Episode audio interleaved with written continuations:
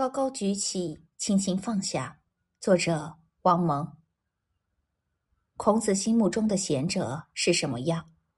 一箪食，一瓢饮。而孟子说：“天将降大任于斯人也，必先苦其心志，劳其筋骨，饿其体肤，空乏其身。”就是说，你如果真是一个以天下为己任的人，那么你要接受无数种挑战、干扰、迫害。否则，你就成不了大事。他讲的非常给人启发，而且他很天真，也很真诚，更充满自信。孟子说：“有天爵，有人爵。一个人的品德是上天给他的爵位，人爵就是人给的。过去分为公、侯、伯、子、男。他说：我现在虽不是官。”但是我有天爵，我用不着向有人间爵位的人低声下气。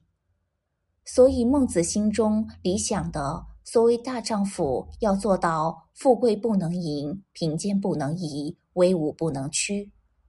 孟子强调人，尤其是读书人的定力，也可以说是免疫能力，就是说，把你放在一个最倒霉、最不适合你成长。不适合你发挥作用的地方，你能否经得住？你能不能做到第一不发慌，第二不自杀，第三不灰心丧气？但是孟子也有妥善处理的一面。一次，齐王问孟子：“卿应该做一些什么事？”孟子说：“这些人看到君王有错误，一定要告诉君王，让君王改。”齐王说：“不改怎么办呢？”孟子说：“就看这个卿跟王室是不是同宗的了。是同宗怎么办呢？要警告君王这件事办错了，必须改。提醒多次还不改，就把他换掉。”孟子多牛呀！齐王一听，脸色都变了。可是后面孟子解释说：“君王，承蒙您问我问题。”我不能不说老实话，我说的是和君王同宗的公卿里面有这样的人的话，他要管这个。后来齐王问：“要是不同宗呢？”孟子说：“不同宗好办，跟君王打个招呼，自己收拾行李离开这儿就行了。”所以孟子只是高高举起，轻轻放下。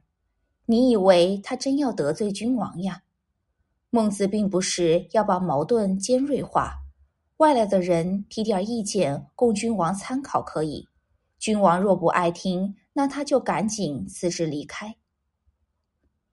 孟子还讲过一个更出人意料的故事：孔子在鲁国当过几年官，鲁王对孔子还不错，但是有一次孔子参加祭祀。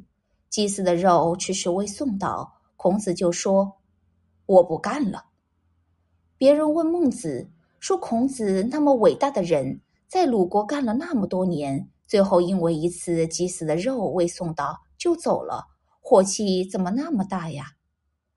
孟子的解释与众不同。表面上看，他是因为一块肉走了，实际上是孔子在那儿待了三年。发现他为政以德的理念实现不了，再待下去就没有意义了。但是孔子又不能不感谢鲁国君王对他的礼遇，所以他找了一件小事作为借口，宁可让天下人说孔子的脾气倔，也不能说孔子和鲁王最后发生冲突了。简单的说，孔子不是以不同政见者的身份走了，这样就留有余地。面子上好看，将来再回来也好商量。阅读经典时，如果你注意到这些地方，那简直滋味无穷。